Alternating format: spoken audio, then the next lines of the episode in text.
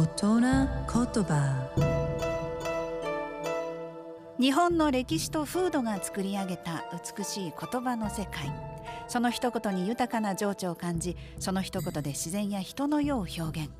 創造と破壊を繰り返してきた言葉たちから毎週一つピックアップ、その独特な表現を味わう大人言葉。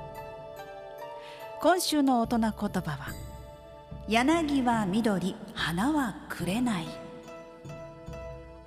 柳は緑色、そして花は紅色をしているように、自然があるがままの美しい姿で、人の手が加わっていないことを意味しています。春の美しい景色を形容する言葉ですよね。あとその他、物にはそれぞれ個性が備わっていることの例えでもあります。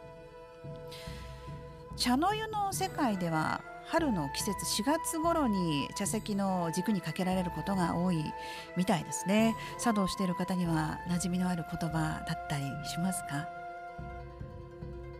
昔の中国の詩人蘇東馬が、春の景色が目の前に広がるのを見て、柳は緑、花は紅というふうに歌ったそうです。自然ってなんて綺麗なんだろう、美しいって、ただただ感動することってありますもんね。美しい日本語を味わう大人言葉でした。